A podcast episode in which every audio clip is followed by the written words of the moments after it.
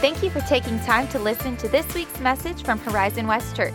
You can find even more content, including video archives of this and other past messages at horizonwestchurch.com. And if you're in the Horizon West area, be sure to visit us sometime soon. Now enjoy this podcast from Horizon West Church.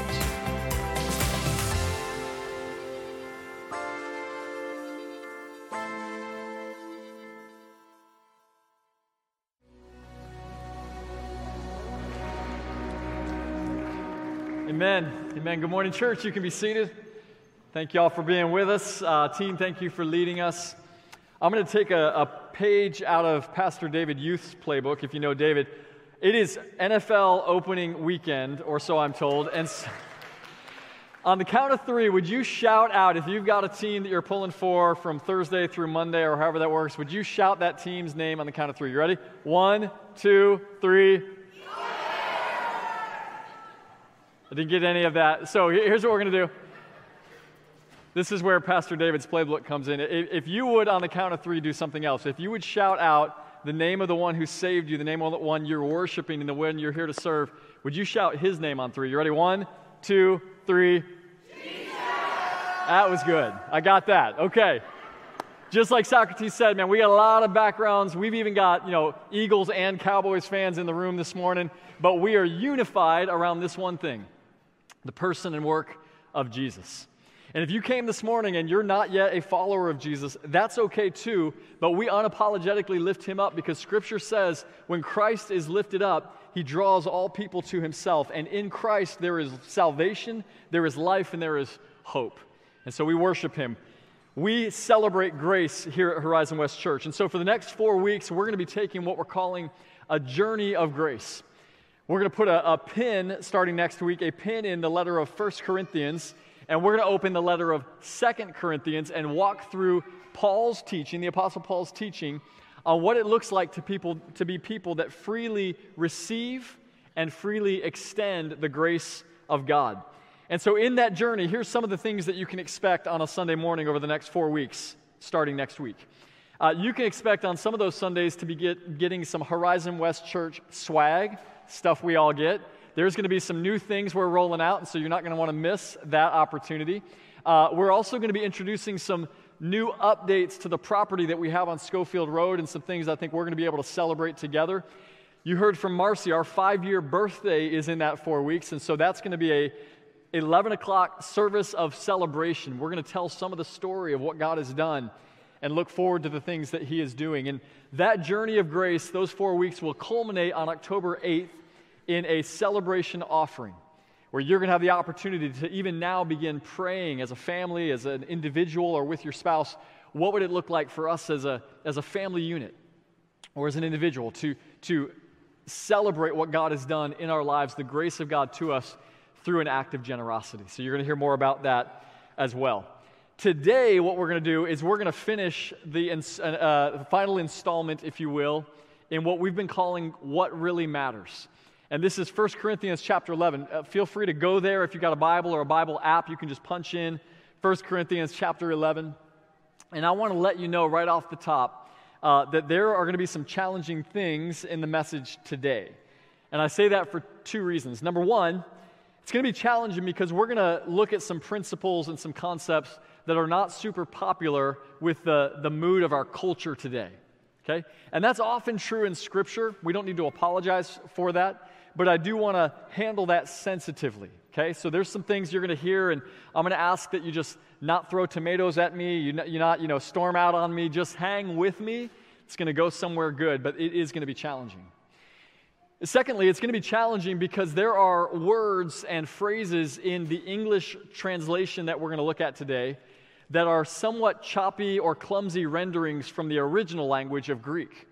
And there's more than the average amount in this particular passage. I actually think it's one of the most difficult passages in all of the Bible.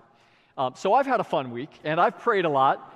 Um, and with that, I actually want to um, go ahead and acknowledge that Scripture does not shy away from the fact that there are some things within it that are quite honestly hard to understand. The Apostle Paul and the Apostle Peter were kind of the two, two of the great pillars of the early church two of the most influential individuals then and even now on what Christianity looks like in the world today. And there's this interesting place in 2 Peter chapter 3 verse 16 where Peter says this, there are some things in Paul's letters that are hard to understand, which the ignorant and unstable twist to their own destruction as they do the other scriptures. And so my prayer this week has been that we not be ignorant and unstable as we look at what Paul taught in 1 Corinthians 11.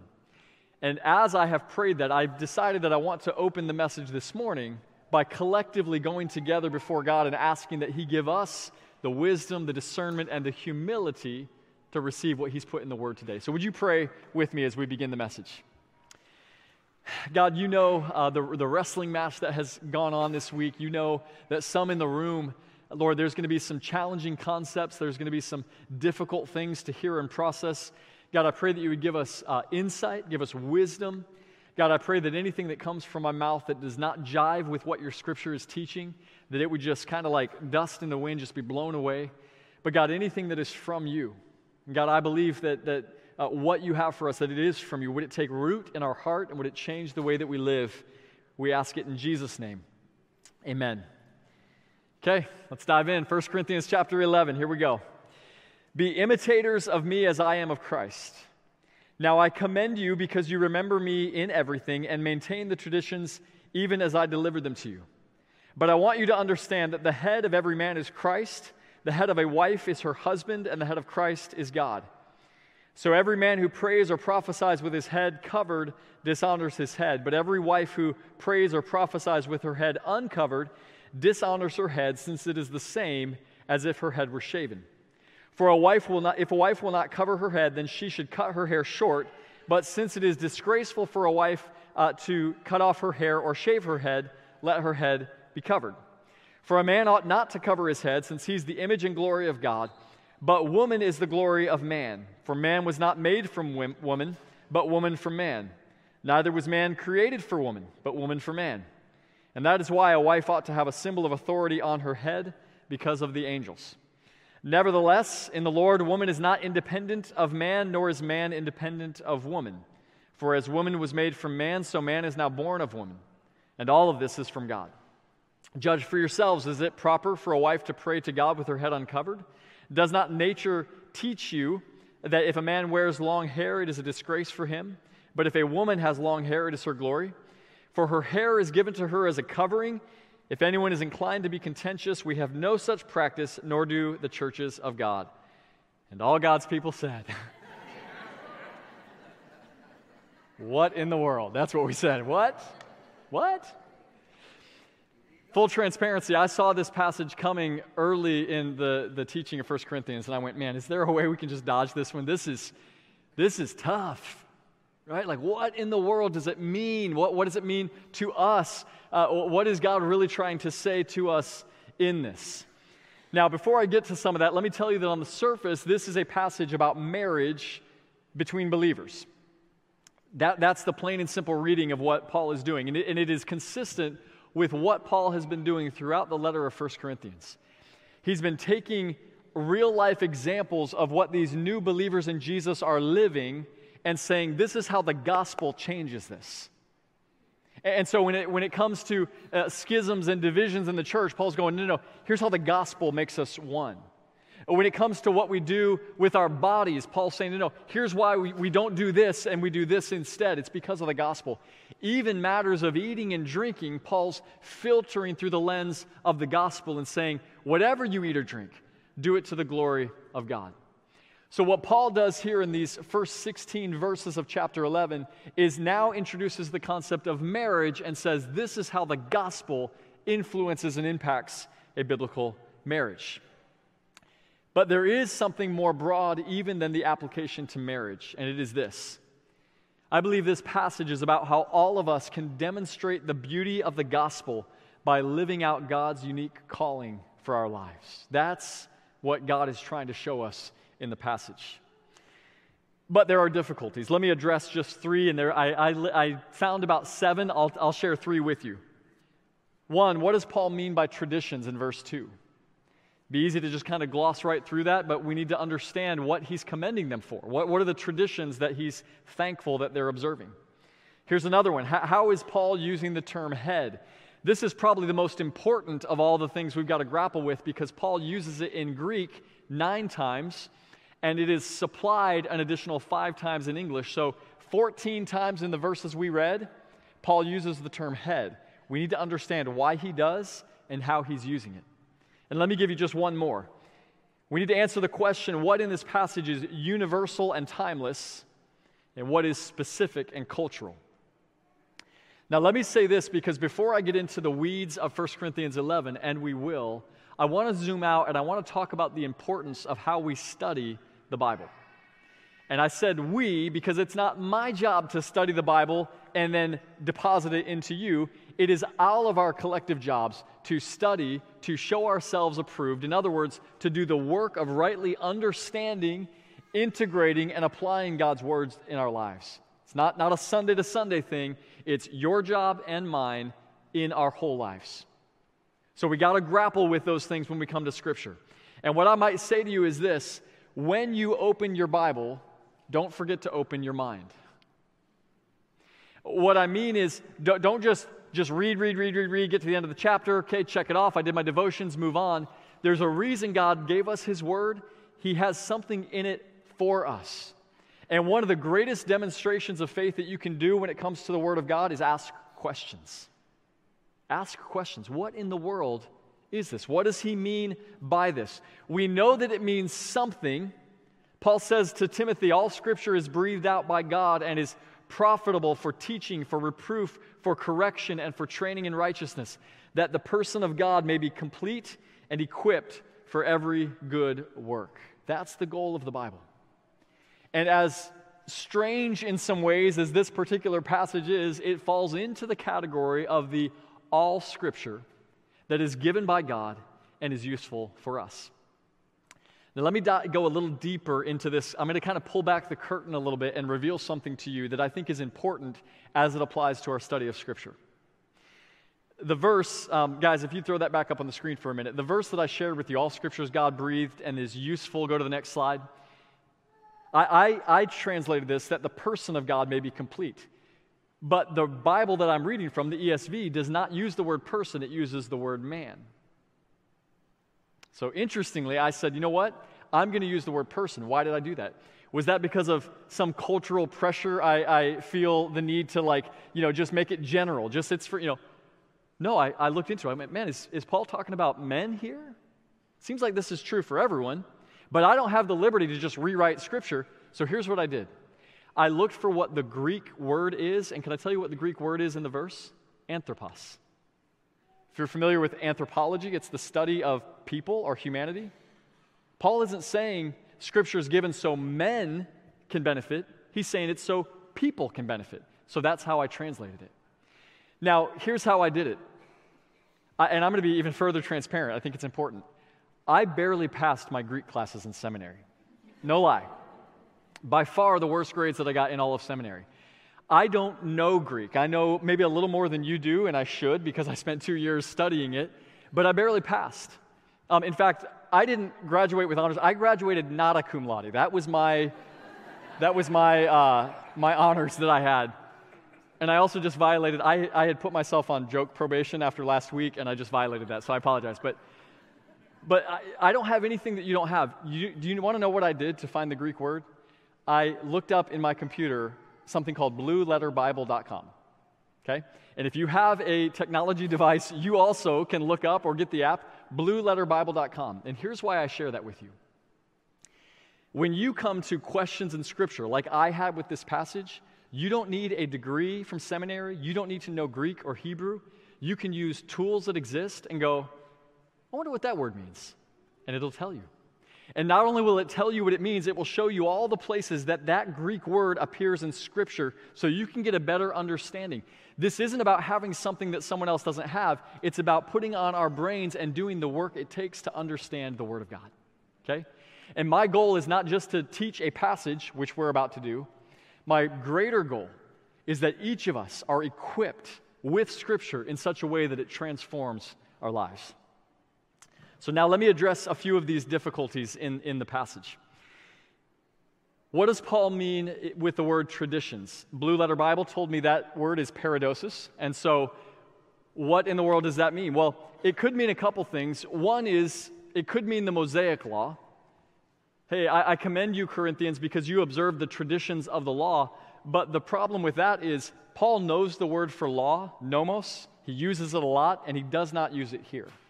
He's not commending them for keeping the, the Mosaic law. So, what is he saying? Well, paradosis, when the word paradosis appears in the New Testament and it's rendered tra- traditions, it's most often referring to the rabbinical or Jewish traditions. That would make sense because Paul was a Pharisee, remember? And so he had taught these Jewish traditions, but there's one massive problem with making it mean that, and it's this. When Paul encountered Jesus, he left his Pharisaicalism way behind him. And you'll notice in the verse that he says, which I have passed on to you. He does the same thing in 2 Thessalonians chapter 3 verse 6, I command you to keep the traditions as we have given them to you. So what are the traditions? And here's my best guess. Already by this point in the New Testament, Paul and Peter and John and these guys have done the hard work of establishing new traditions. They're not ancient, they're not hundreds of years old, they may not even be 20 years old, but Paul is saying, hey, you grew up on certain traditions, but we've established new traditions. Much like Jesus said, a new command I give you, that you love one another as I have loved you. And so that, that I believe is what he's referring to when it comes to traditions. Now you'll notice that Paul gives a rare word of commendation. He's, he's commending them for this. That's pretty rare uh, in the letter of Corinthians. But let's move on to the next difficulty. When Paul uses the term head, which he does nine times, 14 in English, that word is kephale. Okay, that's the Greek word. And it's used in one of two ways, almost in equal parts. One, it means physical head. You could have gotten that without me sharing that. That head means head. That's what it's saying. But it is also used metaphorically to mean the source or the first or the authority. And, and it goes back and forth. It can use it both ways, and it's usually pretty obvious how he's using it. In this case, it's obvious that when Paul says that God is the head of Christ, Christ is the head of the man, the husband's the head of the wife, he's referring to the metaphorical idea that the man is the source or the first of the woman. Now, this creates some questions of its own, but I believe that's what Paul is saying when it comes to head. Which then leads us to yet another question why does Paul call the husband the head of his wife? Well, one clear uh, example or one reason that that might be is that in Genesis chapter 2, we see that God created the man from dirt. And then do you remember how he created the woman? From the rib of the man. So, so Paul could be saying the man is first because chronologically he was created first. That, that would make sense. Verse 8, he says, Man was not made from woman, but woman from man.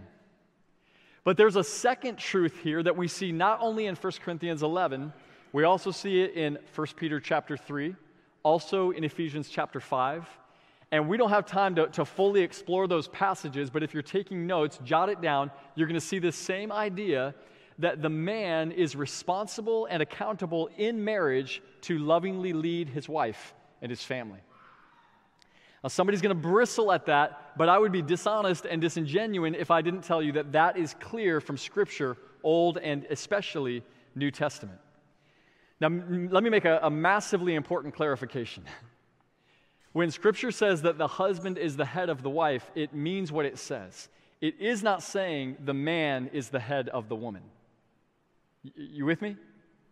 Scripture doesn't teach that women are to submit to men it teaches that wives should submit to their husbands. This is super important because some people have taken scripture and used it to try to disqualify women from leading and serving and advancing and being empowered, and that's not what scripture teaches. In God's wisdom, which goes way beyond any of ours, for whatever reason that He Himself has, He chose that in the marriage relationship, the husband should lovingly lead his wife. This is how Paul uh, ends Ephesians chapter 5 in the last two verses. He says, Therefore, a man will leave his father and his mother and hold fast to his wife, and the two will become one flesh. Now, this mystery is profound, but I am saying that it refers to Christ and the church. This is a, a critical centerpiece to Paul's teaching here and elsewhere. The way that we relate to one another, and especially the way that we relate to one another in marriage, is to point to a greater reality than the marriage itself.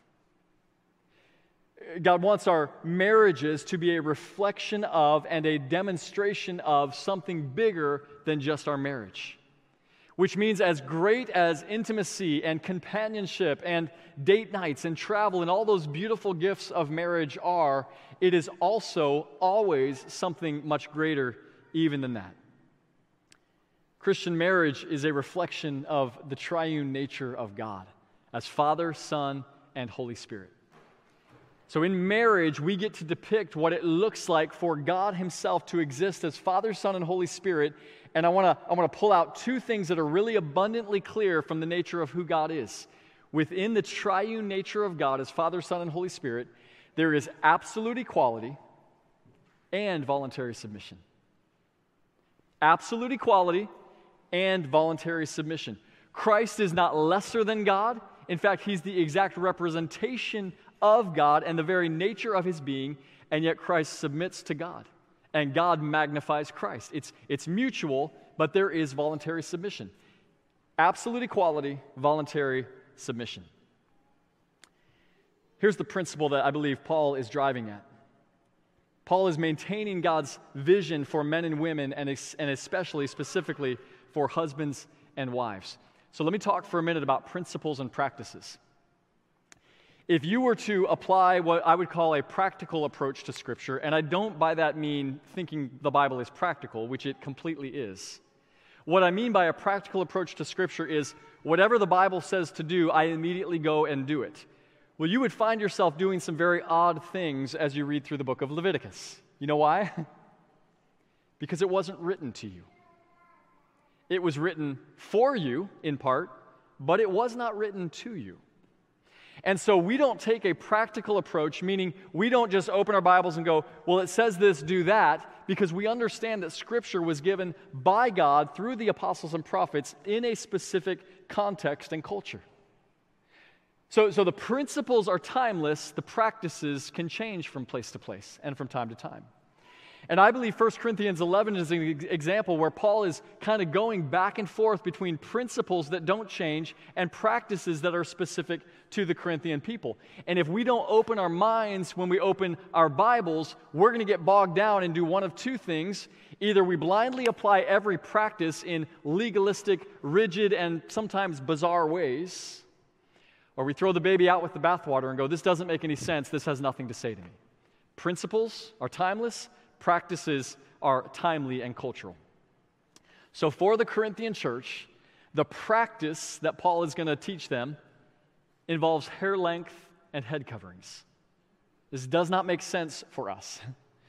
Some of the things Paul says, doesn't nature show you that it's a disgrace for men to have long hair? I would say, no, nature doesn't show me that. Like that, that's, that's not the way that our culture thinks. Long hair is actually kind of in style right now. I can't rock long hair, but if you do, good for you.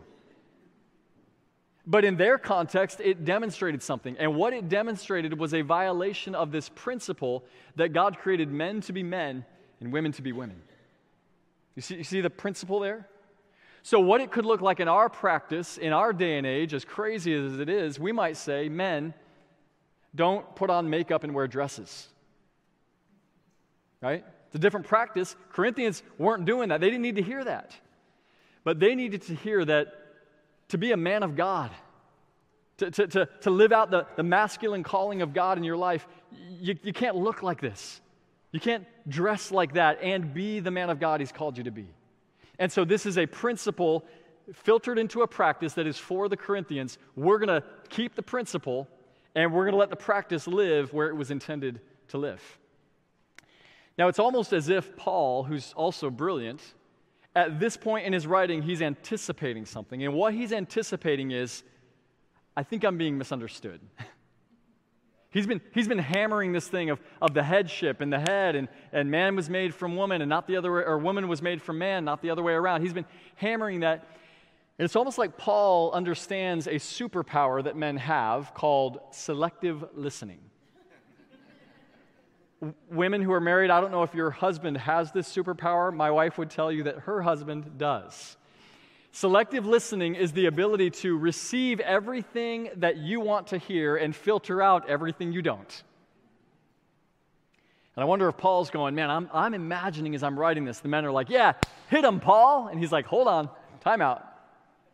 Time out. Nevertheless, verse 8, nevertheless, or sorry, no, 11.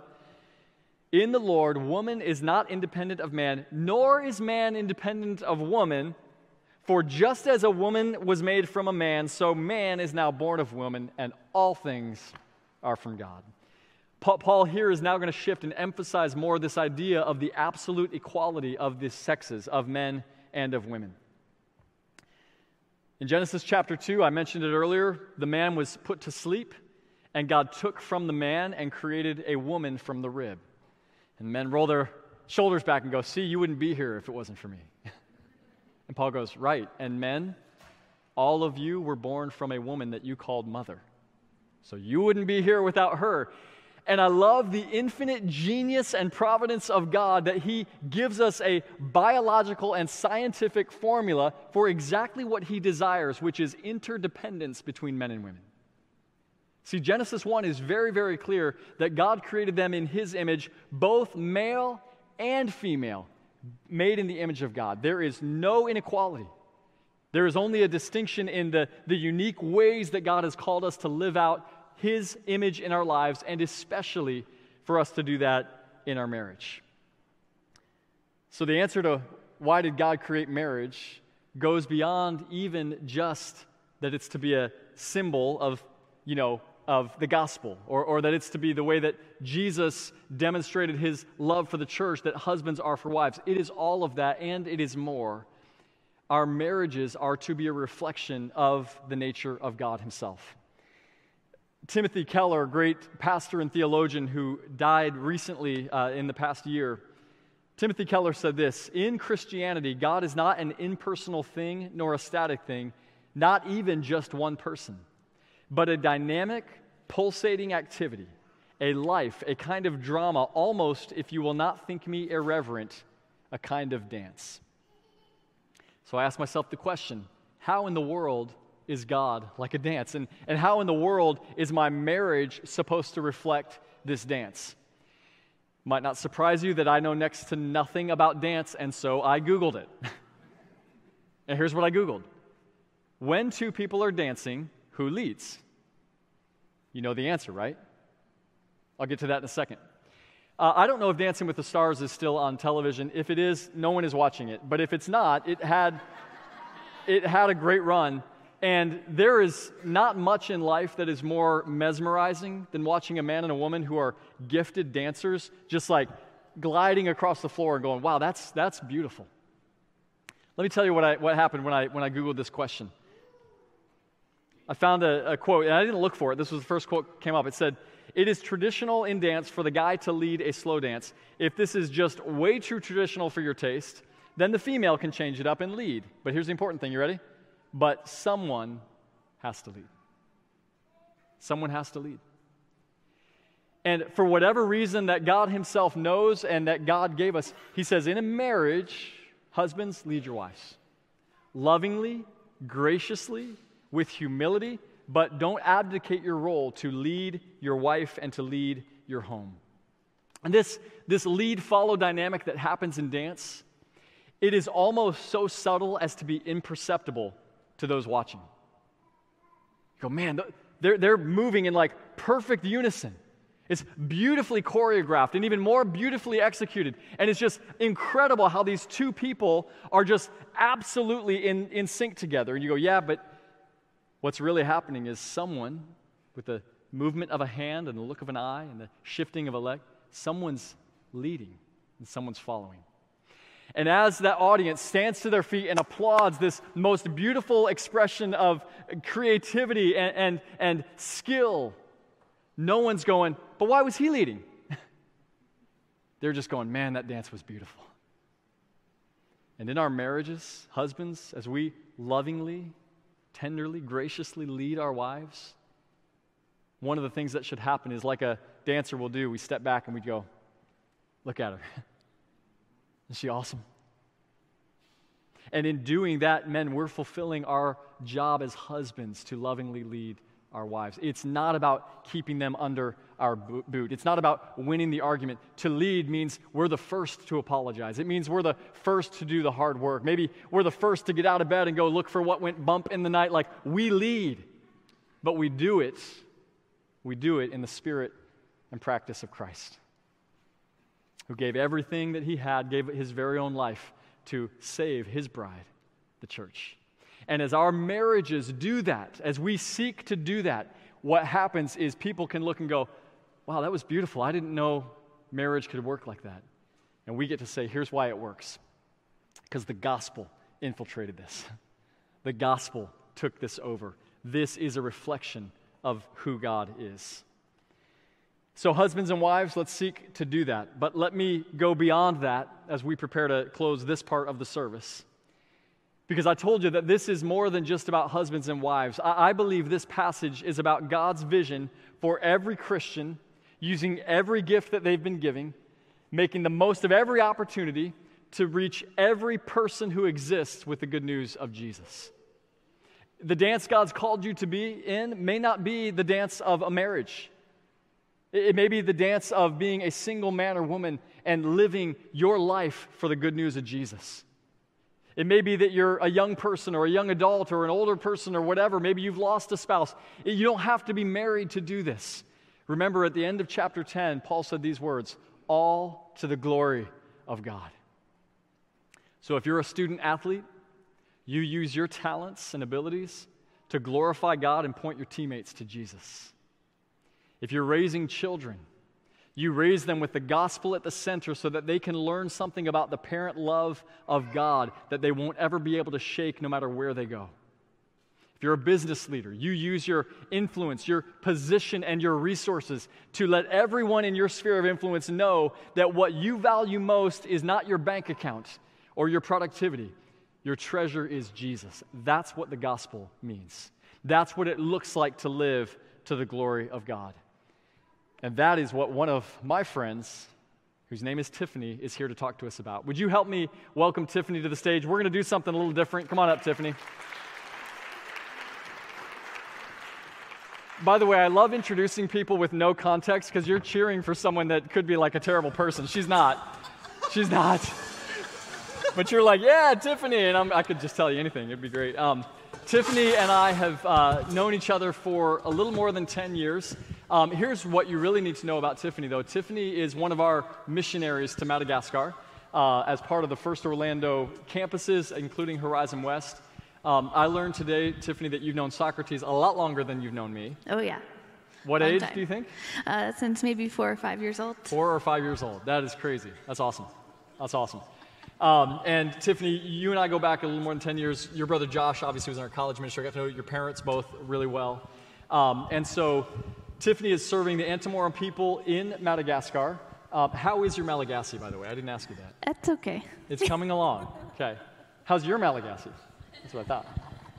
Um, so, Tiffany, I want to start in this way. Um, I remember the service where, you know, we were at First Baptist Orlando, and Pastor David introduced this idea that we were going to go after a, a kind of unreached people group. And we didn't know which people group that would be, but we identified that as Madagascar. Long before that happened, you had had an experience with God. Talk to us some about kind of how you came to faith and how you started to have a heart for the, for the world. Um, so I first became a believer when I was seven. At First Orlando was baptized. Um, and then it wasn't until college that I had some interactions with some international students.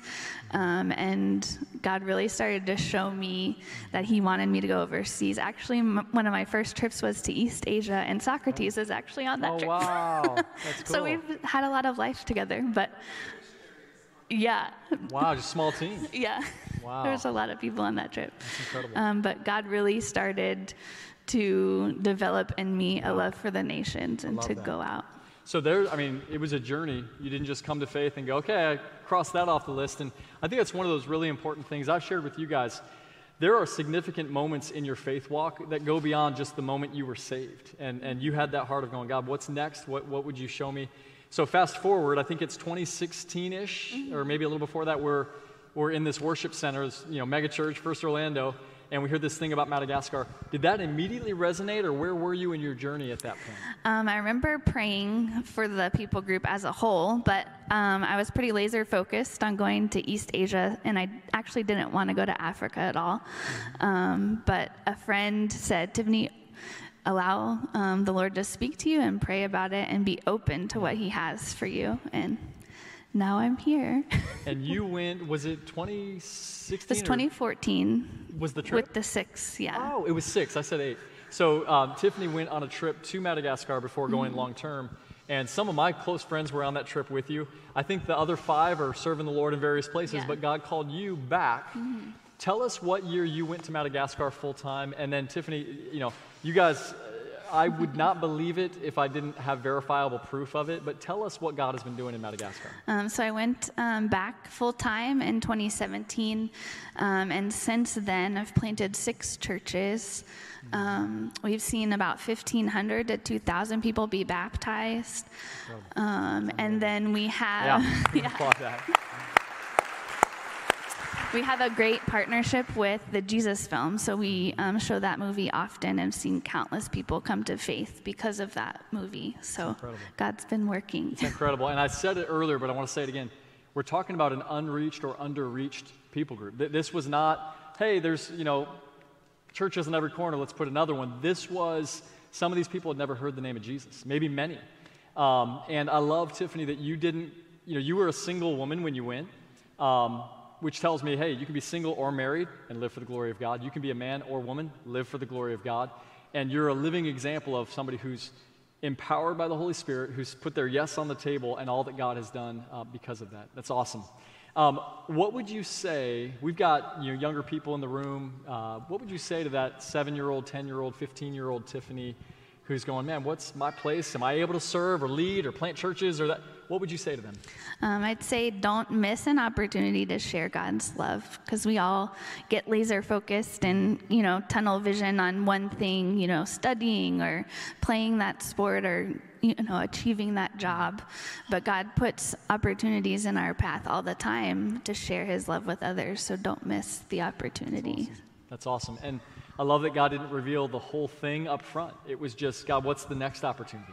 What's the next? It's East Asia, or it's a short term trip, and then it's a long term, and then it's permanent, but you were just continuing to walk in that, which is a great example for us.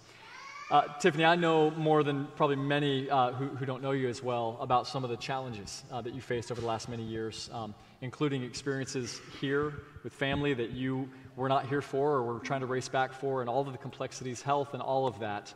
Um, I want to ask you a question that I know the answer to, but I think it's important to reiterate. You've moved how many thousands of miles away, and you've got no family there except for, do you want to share about yeah. your. So in 2021, I got married. Yay! um, yeah. Cristino is there. He's Antemoro, so he is um, the people from the people group. Uh, Cristino yeah. gave his life to Jesus, and God led her and Tiffany to, to be married, which is a beautiful thing. Um, and so you got that, but you've also sacrificed a lot. You've also given up a lot. Um, so my question is, and again, I know the answer, but share with us, has it been worth it? Yeah, it's been worth it. You know, um, going over, uh, I had to leave my family, leave the comforts, but um, you know, I gained a family. Even in Cristino, even though he came a few years later, mm. I have so much family I can't even count them. You know, uh-huh. like I don't have enough fingers and toes. Um, and so God's just been really faithful, even in the hard things that I've had to sacrifice. Um, he's just been faithful and continued to lead and guide. I love that, Tiffany. And I think about, you know, what we should all be living for, hopefully, are living for, is that moment when we stand before Jesus and the thought of, you know, was it worth it? You know, did I give up too much? It's, it's like, man, that answers all the questions, right? Paul said, I consider that our present sufferings are not even worth comparing to the glory that's going to be revealed in us. And there will be thousands of people worshiping at the throne of Jesus. Part of that throng that Socrates talked about nations, languages, people groups uh, because you said yes and God is using you. And so, church, I hope you don't just go, man, what an incredible woman she is, but I hope you also go, God, what is my next step? God, what are you calling me to that may be a little out of my comfort zone. Uh, maybe it's right here in Horizon West or West Orange County. Maybe it's a, a new movement that God has for you, um, but putting your yes on the table and, and following Christ in that. So, what I want to do um, to kind of close our service and then have Marcy come and officially close it, uh, I want to pray for you. And Christina, I'm going to ask that you would come up uh, at this time as well. And, church, you can stay seated, but if you're comfortable doing so, would you extend a hand toward these guys? Um, and I would just love to pray for your favor and blessing from God in the days ahead. So, church, pray with me. Father, I thank you for uh, this couple. God, I thank you for Tiffany and Christino and their, their faithfulness to you. God, the fact that you, um, by your grace, chose to save them, but not just save them, but God, to, to send them into the mission field, into a world that's desperately in need of you. And God, I believe that every man and woman and child in this room and those streaming, God, we've all been given our own unique calling, our own unique gifting and skill set. Uh, God, may we use all for the advance of the gospel, and may we do it all to the glory of God. We thank you. In Jesus' name we pray. Amen. Thanks again for listening to the Horizon West Church podcast. If you were inspired or encouraged by something you heard today, share it with a friend. For more information like our service times, location, and other info, be sure to visit us online at horizonwestchurch.com. Have a great week.